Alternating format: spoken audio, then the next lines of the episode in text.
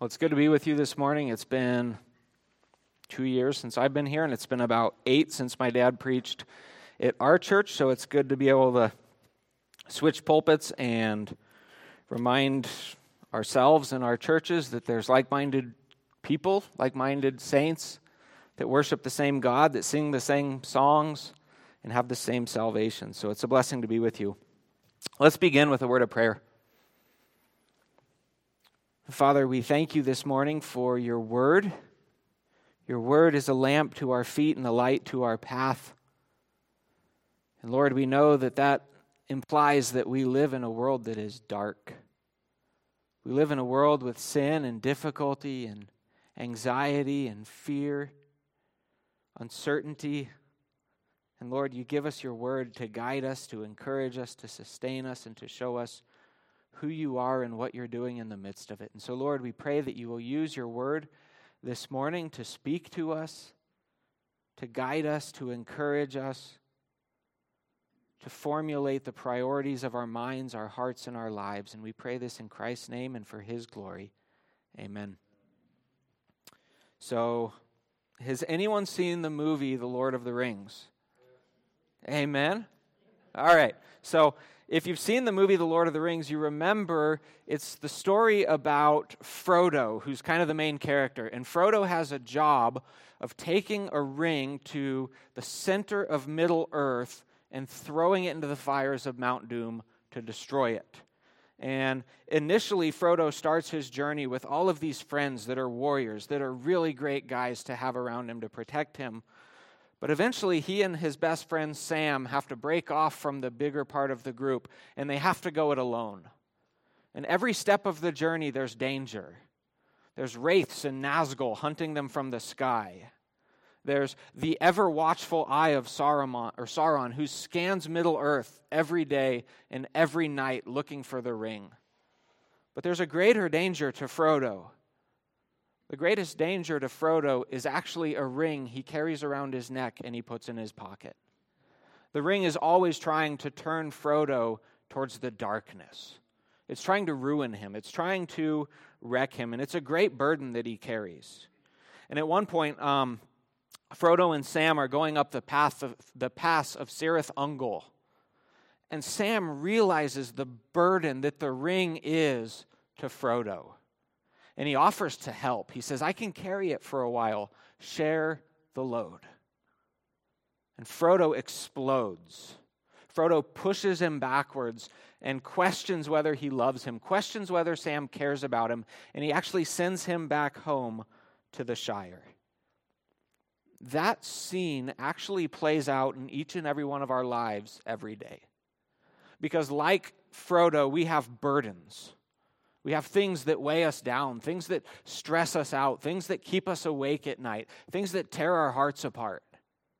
And our God in the Word tells us that He cares about us, that He offers to carry our burdens and to help us. And like Frodo, we often question whether that's true. And that's really the point of 1 Peter 5, verses 6 and 7, where we're going to be this morning. So if you have a Bible, turn with me to 1 Peter chapter 5. And we're going to read together verses 6 and 7.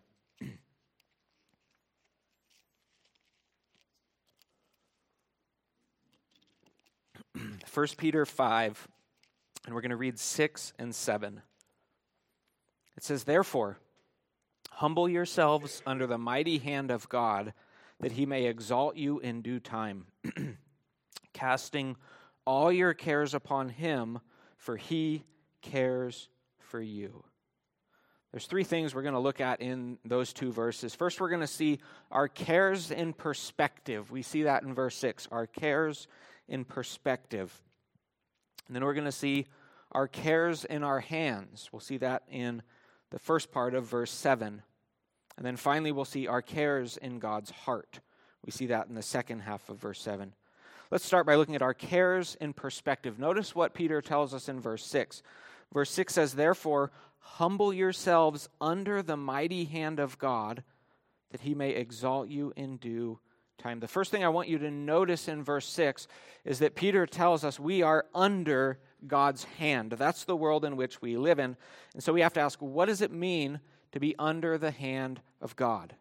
To be under the hand of God means that we live in a world where the circumstances and situations, from the most mundane to the most significant, everything about the world we live in is under the control and the sovereign influence of God.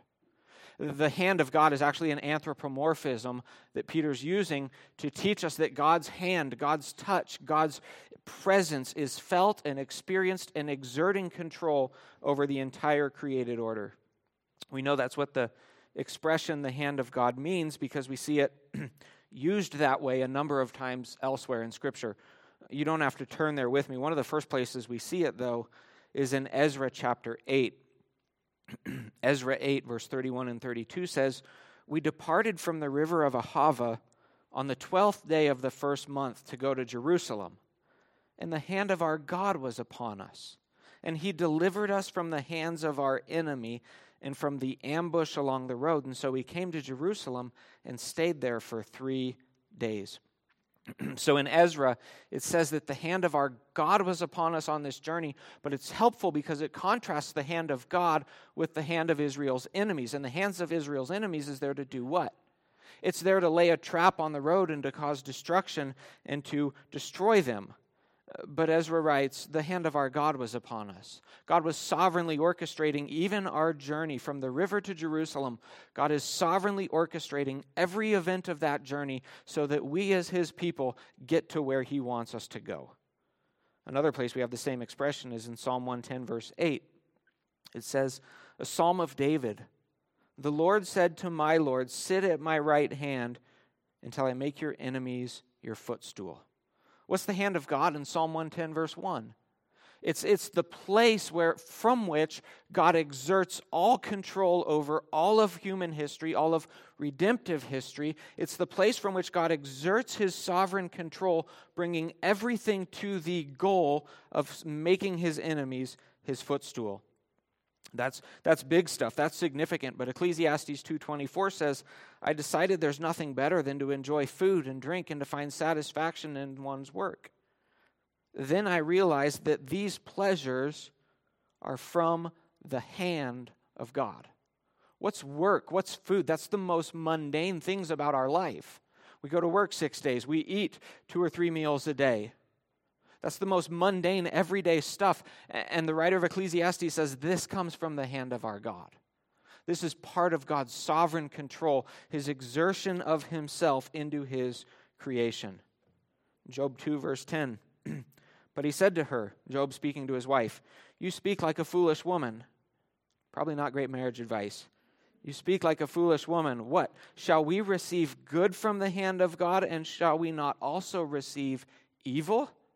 Uh, Job's wife is rebuking him and telling him just like curse God and die. And Job responds and says, Here's how I think about my God. I receive good from him, from his hand, but I also receive evil from his hand. Not evil in the sense that God is sinful, but evil in the sense that there's things happening in Job's life that are undesirable to say the least.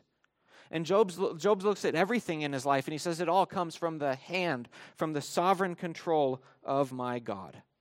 And so, repeatedly in Scripture, we see this phrase the hand of God is a way of communicating that we live in a world where our God reigns. Uh, and he doesn't reign like someone who starts the world and pulls back to watch what happens. He reigns and he rules in such a way where, where he does start everything, but he never pulls back. He is always orchestrating and dictating and controlling all of the events of all of human history, from the sinful ones in a way that he maintains his own purity, even to the most blessed, pure, awesome things that happen. He reigns and rules and he controls all of it. Although the expression the hand of God isn't used the same way, or used in this passage, that same truth is communicated in Ephesians 1, verse 11, where it says, In him we have also obtained an inheritance, being predestined according to the purpose. And then notice what it says the purpose of him who works all things according to the counsel of his will. What is God working according to the counsel of his will? Ephesians tells us he works all things according to the counsel of his will. Which means if you ate breakfast this morning, you were living under the hand of God, and part of his decretive will is that you would eat breakfast this morning. God is in control of absolutely everything. So, what is God doing? He's working. He's exerting his sovereign control. He's orchestrating all of the events of all human activity according to the counsel of his own will. Now, now we have to stop for a minute and we have to come back to 1 Peter and think about how would the original recipients of Peter thought about what, what Peter just told them. Because it's one thing to say, you live in a world where God is in control, you are under the hand of God. It's one thing to say that to people who are laying in a hammock on a beach drinking mojitos in the morning. That's not Peter's audience. Uh, listen to some of the things that Peter has already told these people. In chapter 2, verse 19, we learn that some of them are suffering even physical beatings for their faith, for following after the Lord. In chapter 3:14 we learn that their suffering is on account of not evil, but according to righteousness, because they're doing what is glorifying to God. In chapter 4, verse 12 through 16, we learn they are suffering on account of their association with Christ. And the people who are persecuting them and attacking them are actually doing so wishing that they could get to Christ. They're attacking God's people the same way they wish they could attack Christ. Uh, they're not living comfortable, fun lives. Some of them are slaves being beaten. Some of them have really jacked up wives who they wish they could say, Be quiet, you fool. Some of them have hard circumstances, maybe businesses that have failed, maybe relationships that are just exploding. Um, in fact, the, the persecution that they're going through in just a few short years after Peter writes this, the persecution they're going through is going to escalate to a whole nother level. And so, one ancient historian um, who was alive during this time wrote this about the persecution that would come in just a few short years. He wrote, Covered with the skins of beasts, they were torn by dogs and perished. Some were nailed to crosses or were doomed to be the flames and burnt to serve as nightly illumination when daylight had expired. That's the people that Peter's writing to. He's writing to people that in a few short years, although more than likely none of them have given their lives yet for the gospel. Some of them soon will. They're living very difficult lives. And Peter writes to these suffering people, and what does he say? He says, The way you view this, you have to stop for a minute and just take a theological step back and think about this from God's perspective. Because you look at it and you go, I'm suffering because my boss is just a jerk. You, you say, I'm suffering because my wife is an immoral woman. You say, I'm suffering because the stock market crashed and my 401k is worthless in my first year of retirement. You say, I'm suffering because I raised my children to follow the Lord, and then all of a sudden they, like 100 miles an hour, turn 18 and go off the deep end, and it keeps me awake at night. And, and we say, from our perspective, the same thing they would have said is we are suffering because of all of those things. And Peter knows that's true, but he also says, hold on a second get some theological perspective. Because although all of that is true, don't forget you live in a world where right now you are under the hand of God. Peter's already told these believers the same truth back in chapter 3, verse 17, when he said, For it is better, if it's the will of God, to suffer for doing good than for doing evil. How are they suffering? They're suffering for doing good, but why are they suffering? Because it's according to the plan of God. Because God is reigning, and in this period of time, God is not passively allowing these things to happen. He is actually sovereignly exerting His hand over their lives and doing something they can't see. You heard it last week, I think, in the sermon last week here. Uh, that God is actually doing all things for the good of His people. We don't see it as good. We see it as a mess. We see it as suffering. We see it as stress. We see it as difficulty. And Peter says, No, actually, God is exerting his hand over your lives, and it's for your good. Corrie ten Boom wrote a poem about this. She said, My life is but a weaving between my God and me. I cannot choose the color, he weaveth steadily. Oft times he weaveth sorrow, and I in foolish pride forget he sees the upper and I the underside. Not till the loom is silent and the shuttle ceases to fly will God unroll the canvas to reveal the reason why. The dark threads are as needful in the weaver's skillful hand as threads of gold and silver in the pattern that he has planned. He knows, he loves, he cares. Nothing this truth can dim. He gives the very best to those who leave the choice with him. That should be your perspective in your suffering. Your perspective should not be that, that the world is spun out of control because it does look like that, doesn't it? That shouldn't be our perspective as God's people who have open Bibles. Our perspective should be that God is working in the midst of chaos. He's working in the midst of suffering. He's working in the midst of the, the, the, most difficult, dark thing you will ever go through. And He has orchestrated it, He has planned it, and He is using it for your good. And in light of that truth, Peter tells us we should humble ourselves. We should humble ourselves. Humble yourselves, therefore, under the mighty hand of God. So we shouldn't think too highly of ourselves.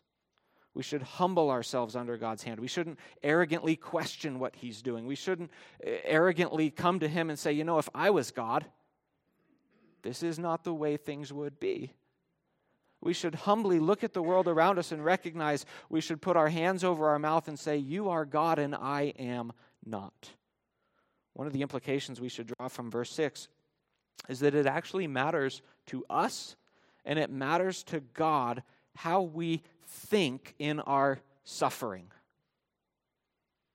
we see this throughout the psalms is that david as he's suffering and he's going through really dark difficult times what's he doing? He's he's teaching himself theology. He's reminding himself who is my god? What has my god done? And one of the implications from verse 6 is that it matters how we think about god in the midst of our suffering. And if you think about god as he is detached he is distant he is ignorant he is out of control he doesn't care if that's how you think about god in the midst of your suffering it will hurt all the more and so when your life is hard, does anyone have a hard life?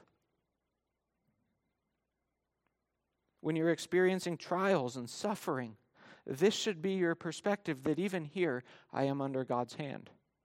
Even here, God is sovereign. Even here, God is in control. It's not enough to believe uh, simply that God is sovereign over our salvation. He is that. But He is sovereign over everything. He's, uh, we have to go further than that, though, don't we? He's not just sovereign over everything out there, He's sovereign over the fact that some of you get sick this week. He's sovereign over the phone call someone might receive tomorrow saying a close friend or a close family member has passed away. He's sovereign over which one of your kids will worship him and which ones will not. He's sovereign over the stock market and the value of your 401k. Everything in this world is under the hand of God. So last March, I did a funeral for a young lady who came to our church for a couple years. She was 29 years old and she overdosed on some pills and was in a medically induced coma for a while. She came out of it, and after she came out of it, she was still on life support. And she made the decision that they would unplug the life support, and she passed away at 29.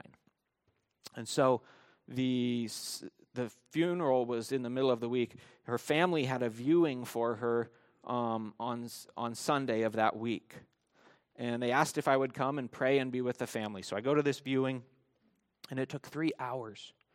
I'm sitting in the middle on the far right side aisle, and my wife's texting me, like, Where are you? You're just at a viewing. And I'm like, This isn't a viewing like anyone I've ever been to. And they have an open casket up front, and here's Sierra in the casket, and her family comes up, and for three hours, they come up and they play with her hair and they weep and they mourn and they scream and they wail and then they go back and sit down. And then someone else comes up, and this went on for three hours. And I have to admit that in the about the one hour mark, I'm sitting there thinking, where in the world is God? This seems so broken that, that even though I know theology, even though I know my Bible, I'm sitting here in the midst watching these people suffer in ways that God has never allowed me to suffer. And I'm thinking, where are you, God? Here's what First Peter tells me even his hand is there. Even that is not outside of or detached from his control. And so don't in your arrogance resist him. Don't argue with him in your pride. Don't in your pride think you can counsel him or give him advice. But Peter tells us humble yourselves under the mighty hand of God. And so our perspective in, in suffering should be a humble perspective. A humble perspective that receives and endures everything that God's wisdom says that we should receive and endure. Of course, most of us, if we were honest with ourselves, we would say, I agree with that theology. But the practical outworking of that truth, when we are weighed down by thousands of things, is another story, isn't it? Because I want to fix my situation. So I'm a dude, and my wife is not. Which means that when my wife has problems, she wants to vent. And I don't like venting, I like fixing. And she's like, this is so bad and this is going on. And she said this to me at church and she ignored me and and like and and I'm like I'll make this phone call. I'll do this. I'll move this. I'll fix this. And she's like just stop. I don't want you to fix it. I just want you to shut up and listen. I'm not good at that. And so and what what we do in our arrogance is we look at the world around us and we think I need to fix this this is broken. This is suffering. This is out of control. And Peter tells us you don't have to fix it. You have to humble yourself. You have to endure underneath it, humbly recognizing that even here, you're under God's hand. And that's hard, isn't it? And Peter knows it's hard. Peter knows we need help. So he comes in verse 7 and he continues to teach us what, what do we do with our worries? What do we do with our fears? What do we do with the things that stress us out?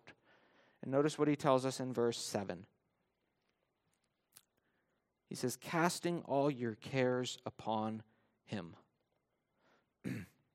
so the, the, the, phrase casting all your cares is an adjectival participle, which, which means that the casting your cares on the Lord is not a new thought being introduced in verse 7. So some of your translations, I think the ESV and the NAS, both have a period at the end of verse 6 and a new sentence that starts in verse 7. And if, if you don't read it carefully, it reads as if Peter's introducing a new thought. There's actually not a new thought starting in verse 7. Instead, this is verse 7 is Peter's description of what it looks like to humble ourselves under the hand of God. So he says, big picture, humble yourselves under the hand of God. And then the question that raises for us is okay, so what does it look like if I humble myself under the hand of God? What does humility under the hand of God looks like? And, and verse 7 is the answer to that question. Here's what it looks like it looks like casting your cares on Him. And so the flow of thought between verse 6 and 7 is that Peter commands us to humility, recognizing that God is orchestrating all of the events of our life. And then verse 7 is here's what that humility looks like it looks like throwing your cares on the Lord. And noticing that connection is important. And it's important because it shows us there's a direct correlation between pride and humility and what we do with our cares what we do with the things that freak us out, stress us out, worry us, what we do with those things. Because here's the reality proud people carry their own burdens. Proud people don't acknowledge their need. Proud people think that their problem is not their problem. Proud people think that my problem is I just need to get stronger so that I can endure my problem. Proud people carry their own burdens. So, our youngest daughter, her name's Becca, and we call her Tiny because she's like, her biceps are like this big. And I think in a good windstorm, she'd blow away. But she's super tiny. And a couple years ago, um, I needed a sermon illustration. So I told her to take the trash out and put it in the dumpster. And I knew the dumpster was too high. I knew the trash bag was too heavy. I knew she couldn't get it in, but I told her to do it anyway. And I watched from the back window of our house, and she takes this bag of trash and she goes to the dumpster. She can lift it like this high, and the top of the dumpster is this high, and she drops it. And she picks it up again, and she tries to get her shoulder under it, and she drops it. And she can't do it, and she fights and she struggles, and then she starts crying, and then eventually she comes in, tears going down her face, and I feel like a jerk because I'm just like exploiting my children for the sake of sermon illustrations. And finally, she comes in and she goes, Will you help me? What had just happened? I knew what would happen. That's why I did it, because I needed a sermon illustration. What happened was she goes out there proud and confident, thinking she can do this, and she realizes, I am not made to carry this. I'm not strong enough to carry this. And it actually humbled her to the point where she came in and acknowledged she needed help. But what is this imagery of casting our cares on the Lord? To answer that, I think we first have to define what these cares are. Your translation might have the word anxieties. Maybe you have the word worries, casting your anxieties, casting your worries on him. Both of those are, are great. Uh, whatever words you have there, it's trying to communicate the same thing. Peter's, Peter's talking about those things, it literally reads, that rip apart. That's what the word literally means. It's casting those things that rip you apart, those things that tear your heart open. That's the idea. The things that cause us stress, that cause us worry, that cause us fear, anxiety, those things that keep you awake at 2 in the morning. And speaking of those things, Peter says, cast them on your God, cast them on the Lord. And the word for cast is also cool because it's the same word that's used in Luke 19:35. The scene in Luke 19 is you have the triumphal entry. You have Jesus coming into Jerusalem.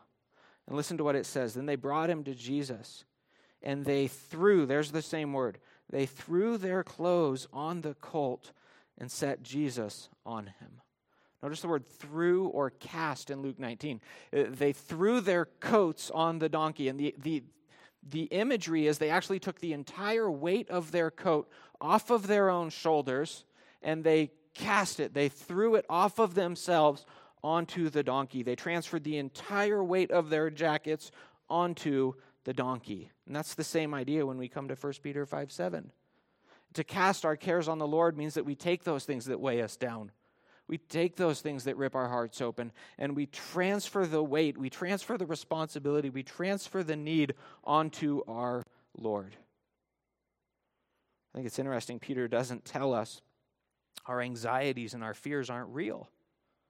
There's, there's some branches of theology that would say, okay, we, we recognize in verse 6 we're under the hand of God. God is sovereign. And there's some people that take the sovereignty of God to mean that our responsibility in suffering is merely to shut up and act like it's not real.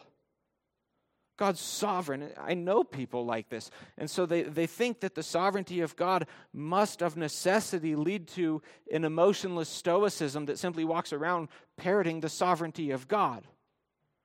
That's not Peter's perspective. Peter doesn't say, God is sovereign, hard stop, be quiet. He acknowledges that in the midst of God's sovereignty, we struggle. We have cares, we have fears, we have tears that run down our face. But Peter's also telling us what we should do with those cares, what we should do with our anxieties, what we should do with things that cause us to be fearful. And what he's telling us in verse 7 is we should take them and we should transfer the weight of them. We should transfer the burden of them onto our Lord. Psalm, 50, Psalm 55, verse 2 says the same thing. It says, Cast your burden on the Lord, and he will sustain you. He will never permit the righteous one to be moved. So here's what all of this means it means that whoever has the broadest shoulders in this room, God did not make your shoulders broad enough to carry your own burdens. God will. We come up with stupid sayings. One of the stupid sayings we come up with is uh, that God will never give you more than you can handle. I can't find that in my Bible. What I find in my Bible is that God is always giving me more than I can handle because I'm not made to handle it. I'm made to take the handling of it off of myself and to transfer it to my God and to trust Him with it. But the question is, how do we do that? Practically, what does that look like tomorrow? What does that look like today? Maybe you maybe on your way to church this morning you were like i wonder if i can tithe this weekend so you stopped at the atm and you put your debit card in and you enter your pin i'm not going to tell you my pin but you enter your pin and it says you have $4.23 and you still have a week and a half till payday. And you're stressed out because that doesn't even buy a tank of gas or a gallon of gas anymore. And you're freaked out and you're worried and you're like, how in the world am I going to, to get through till payday? Uh, maybe you do have that prodigal child that's off doing stupid and it's keeping you awake at two in the morning because you just know the life that they are living. You know the road they're on. You know the dead end that it is, and it keeps you awake at night. And so, so, so Peter tells us, cast it on the Lord. And we go, how? How do I do that? I think there's a bunch of ways we can do that. I want to give us two. One of the ways we can do that is through prayer. Uh, turn over to Philippians chapter 4.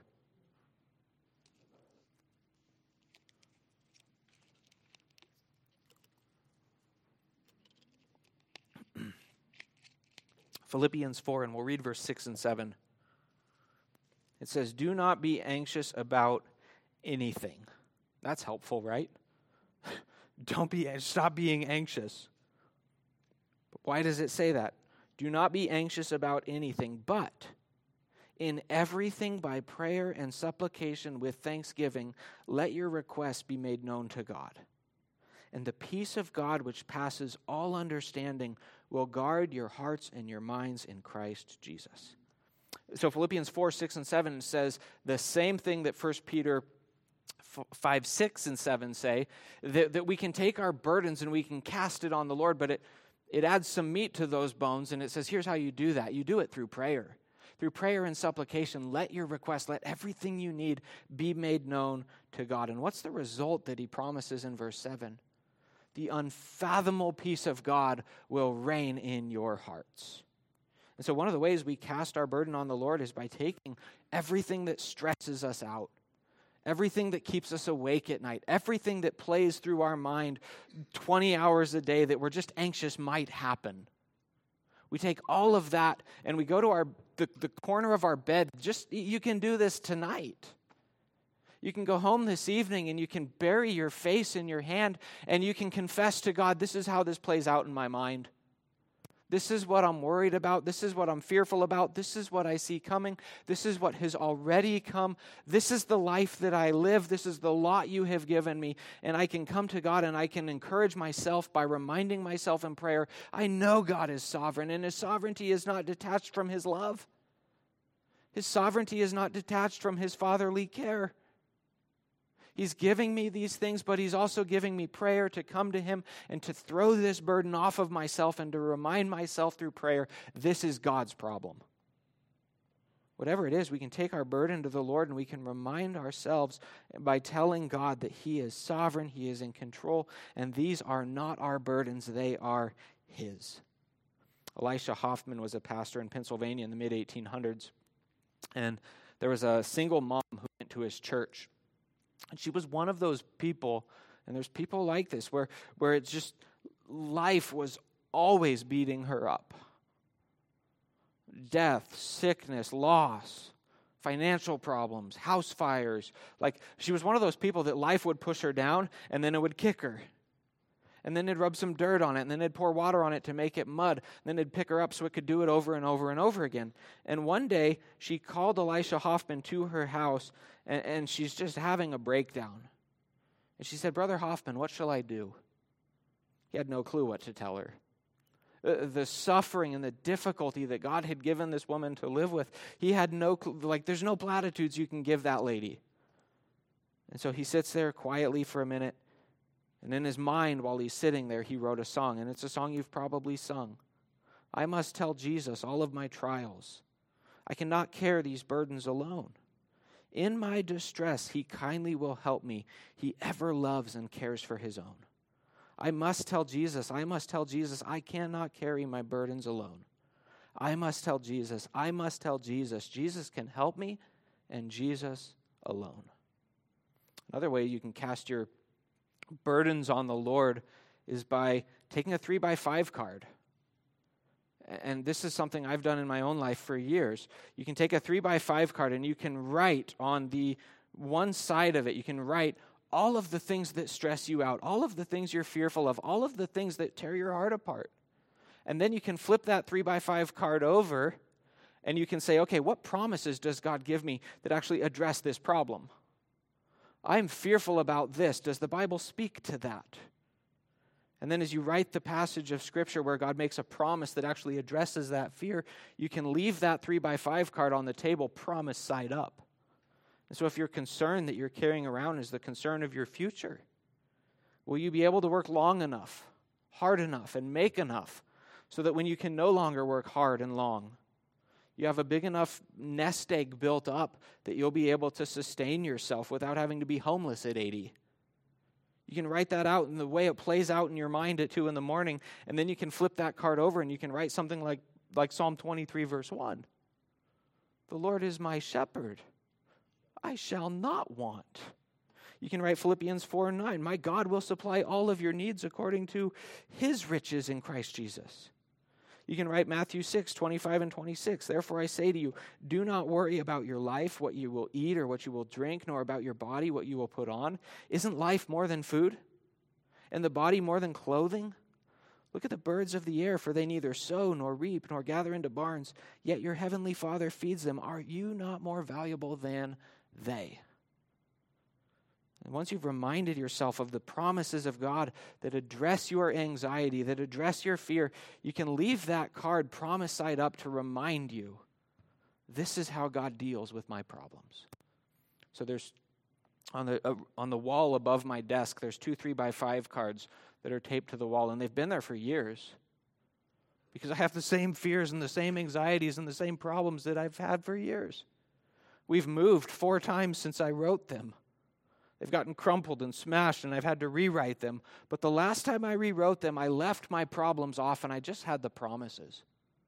That's what you can do when you have stress. That's what you can do when you have anxiety and fear and things that keep you up at night is you can go back to the promises of God and you can remind yourself, this is how my God addresses this. Now maybe you're thinking, great, cool, that's all good and well, but but don't forget where you started. You started in verse 6 by saying, We live in a world where God sovereignly exerts his control and his sovereignty over every detail, which means that my suffering and my fear and my, my anxiety and my worry and my health and my portfolio and my children's salvation and all of it is under God's control. And now you're telling me I'm supposed to come back to that God who's in control of these problems and I'm supposed to throw it back on him? That seems counterintuitive, doesn't it? Is he really the place I want to be going when he is the one who's sovereign over all of my existence? And to answer that objection, Peter tells us at the end of verse 7 our heart in God's hand. Or, I'm sorry, our cares in God's heart. Our cares in God's heart. Notice the last phrase of verse 7. It says, Casting all your cares upon him, for he cares for you. The, the last phrase of verse 7 is answering the question why should I take my cares and cast them on the God who is sovereignly orchestrating all of my difficulties? And Peter's answer to that question is because he cares for you. There's obviously a play on words going on in verse 7. In the first half of verse 7, he acknowledges you have cares, you have concerns, you have worries, you have stresses, you have fears, you have anxieties, you have all of these things going on. And then in the second half of verse 7, he, cha- he uses a word that has a different meaning, but is still the word cares, because God's cares are not like ours. God doesn't get stressed out, freaked out. He doesn't lose sleep at night as if he slept. That's not God. But what he is doing is he's saying, You have those things, but don't forget that you are the object of God's care. God loves you, God cares for you, He is for your good. The second word that gets translated cares, He cares for you means to be interested in, to show watchful care and affection over something. It means to be concerned for someone's well being. And so Peter's telling us that, that the way we should think about our cares is that God is not emotionally detached. God is in the midst of our suffering, showing emotional care and the power of all that He has for our well being in the midst of it. He's interested in us, and we are the objects of His love and concern.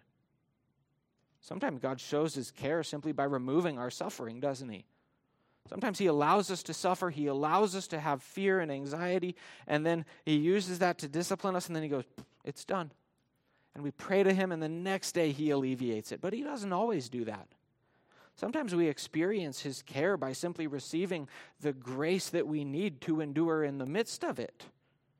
But whether God removes the circumstances or gives, gives us the grace of strength that we need to face it, at the end of the day, whatever He does, He cares for us.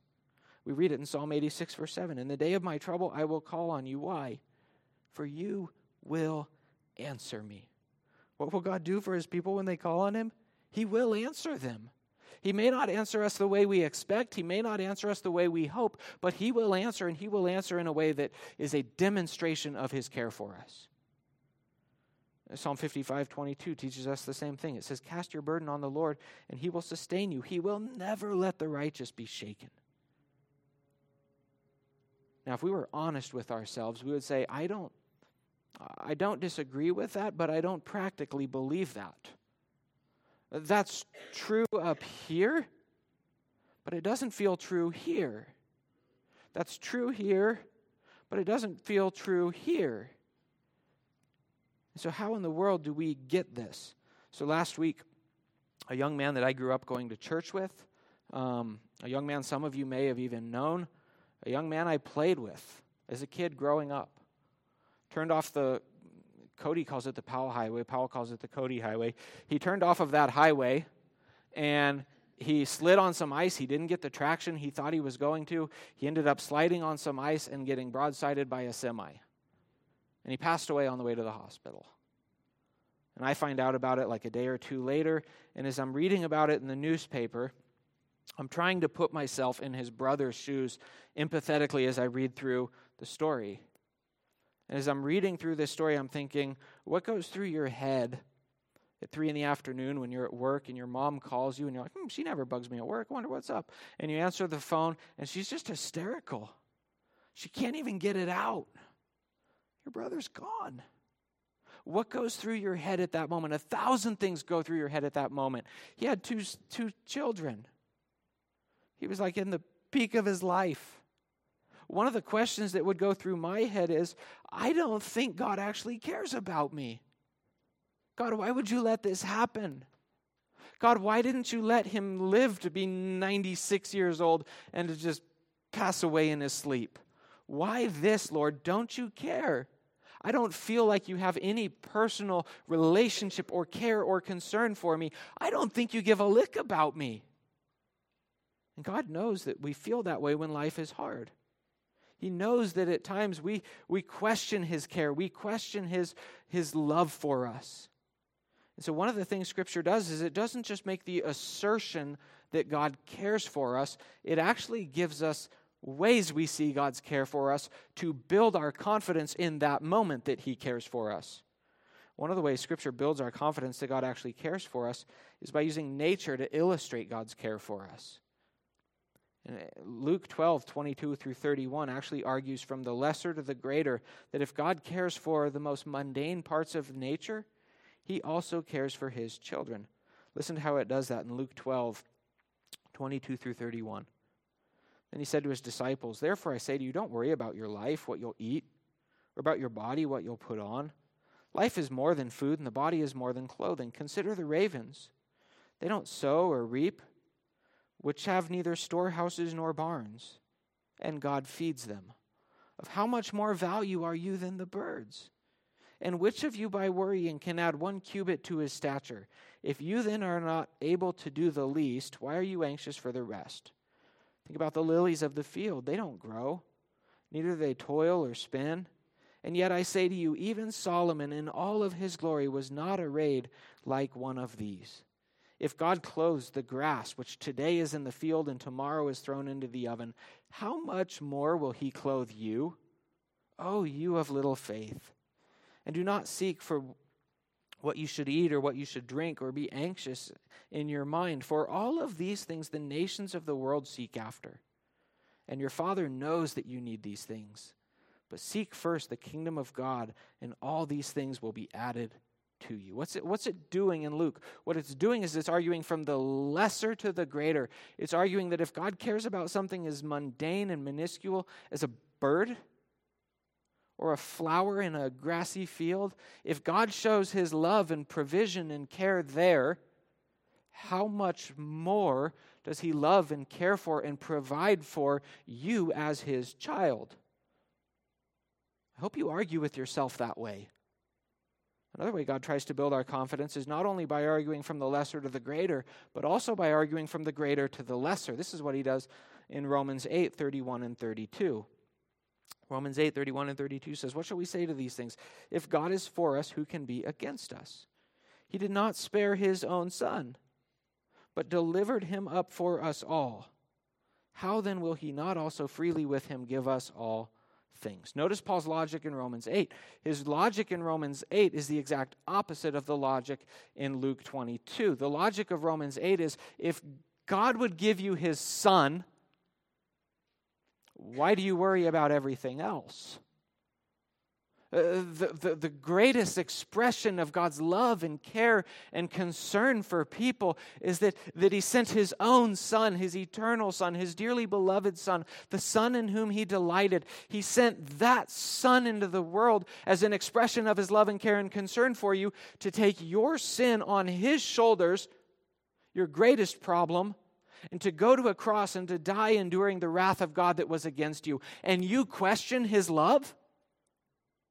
You think when life is hard, he no longer cares for you? That's the logic of Romans 8. You don't have to question the love and care and concern of a God who would give his own son's life for you. And so when you're tempted to doubt that God cares for you, remember the cross. Remember that at the cross, God demonstrated the greatest act of love and care and concern for you that has ever been expressed to anyone in all of history. He gave the life of his son as his love. As we close, I want to give us two ways we can apply 1 Peter 5, 6, and 7. The first way is by acknowledging life is hard. And life's hard for a lot of reasons, isn't it? One of the reasons that life is hard is because it doesn't go our way. That's why parenting's hard. Parenting's hard because it doesn't go our children's way. We, we, life is hard because we don't always get our way. We plan to have a certain job and we never get it. We plan to invest a certain amount of money and to be able to retire at a certain age and it never happens. We dream about our children growing up to be more godly than we are, and our grandchildren growing up to be even more godly than they until Spurgeon is born. And it never happens.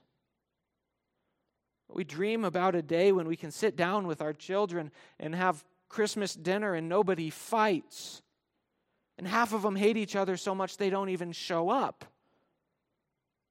Uh, we dream about making it big in sports, and we ride the bench our senior year because we tore our ACL. We worry about growing old and our body falling apart and getting sick and getting cancer and getting diseases and not even be able to being able to walk and having to have our kids change our diapers and, and we worry about all this stuff and we know that part of the difficulty of all of it is that we aren't in control. We live with concerns over and over and over again. We live with the concern that the skeletons in my closet may come out someday and you might actually find out what I'm really like. Let's face it, statistically, every one of us has our darkest days yet to come. That's an encouraging thought, isn't it? Statistically, that's reality. The statistical reality is that each and every one of us will have unbearable tragedies coming in our near future. And if we could get in the secret places of every one of our minds this morning, we would know uh, that that's bad enough. But, but what compounds that is the question of in the midst of it all, is there anyone that cares about me? I have a friend, and he's still my friend in spite of this, but I have a friend who a couple years ago, um, I was having one of those periods of time. It wasn't a day, it was a period of time. And it was just like life's crashing down. My marriage is not doing well. Our church is not doing well. I'm not doing well. Everything in my life stinks. And I'm a wreck. So I call this friend and I just like bloviate on him, like, I just unload. And I see him like two or three days later, and he doesn't even ask. He didn't care. I'm down here I give it to him, and he doesn't care. Isn't that what makes suffering hard? Is that at the end of the day, we're like, yeah, I know my darkest days are coming, and I'm really questioning is there anyone who cares? 1 Peter 5, verses 6 and 7 say that's a problem God's people will never have. we will never have to wonder if there's anyone who cares. Because we have a God who promises to be there with us, to take our burdens that we will give Him off of our shoulders and to carry us through. And so, in the midst of your suffering, you have to hold two things in tension and you have to hold them in the same hand. You have to uphold that God is in control. You won't make it if you don't have that. You have to uphold that this is under God's hand. But in the same hand, you also have to uphold that in God's sovereignty, He still cares. He still loves me. He still sees me. I'm still His child. And even when I don't like what He is doing, He still cares. There's an old poem written by a lady named Elizabeth Cheney, not Liz Cheney, Elizabeth Cheney. I don't think Liz Cheney would have written something like this. She said, Said the robin to the sparrow, I should really like to know why do these anxious humans rush about and worry so? Said the sparrow to the robin, Friend, I think that it must be. They have no heavenly father such as cares for you and me. Isn't that sad? That's a problem, though, that God's people will never have. We will never be able to say, if we are honest, that we don't have a God who cares.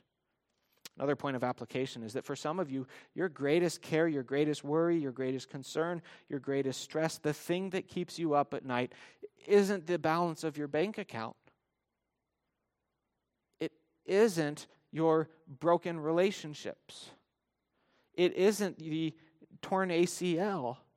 It's not whether your children know the Lord. For some of you, your greatest fear and concern is that you have sin that you know intuitively in your conscience you have sinned against your Creator, you have broken all of His laws, and if that's the end of your story, you will die a miserable death and you will go into His judgment for all eternity. And that's what freaks you out. That's what keeps you awake at night. That's what keeps your mind spinning a thousand miles an hour. And it's also made even more difficult to, to process because, in the midst of your sin and reckoning with your own guilt, you have the same question God's people have Does anybody care? Is there anything that can be done about this problem? And what did we read in Romans 8? That he did not spare his own son, but freely gave him up for us all.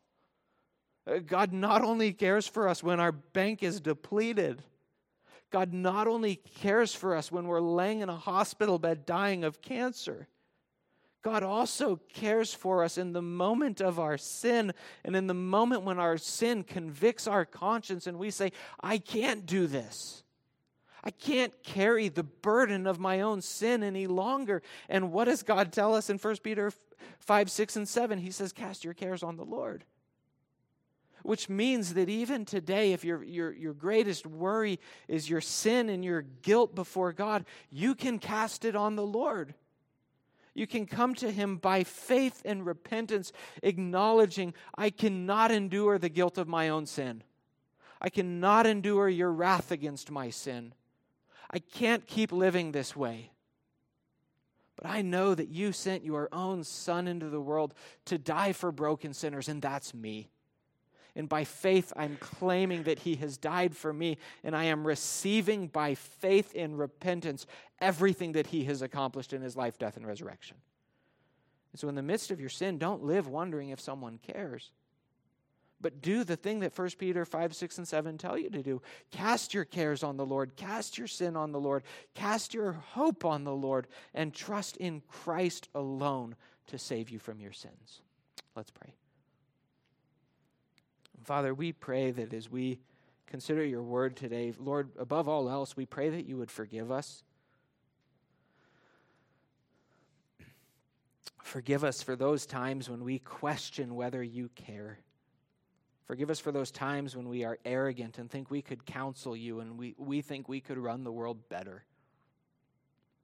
Father, we pray that you would use your word today to build our faith, our confidence, our hope in Christ. Lord, we know that, that in this life you don't take away suffering. You take away suffering in the age to come. And so, Lord, while we are waiting for the consummation of your kingdom, we pray that you will give your people faith. We pray that you will use your word to sustain that faith and that when trials come, we will cast them on you. And we pray this in Christ's name for his glory. Amen.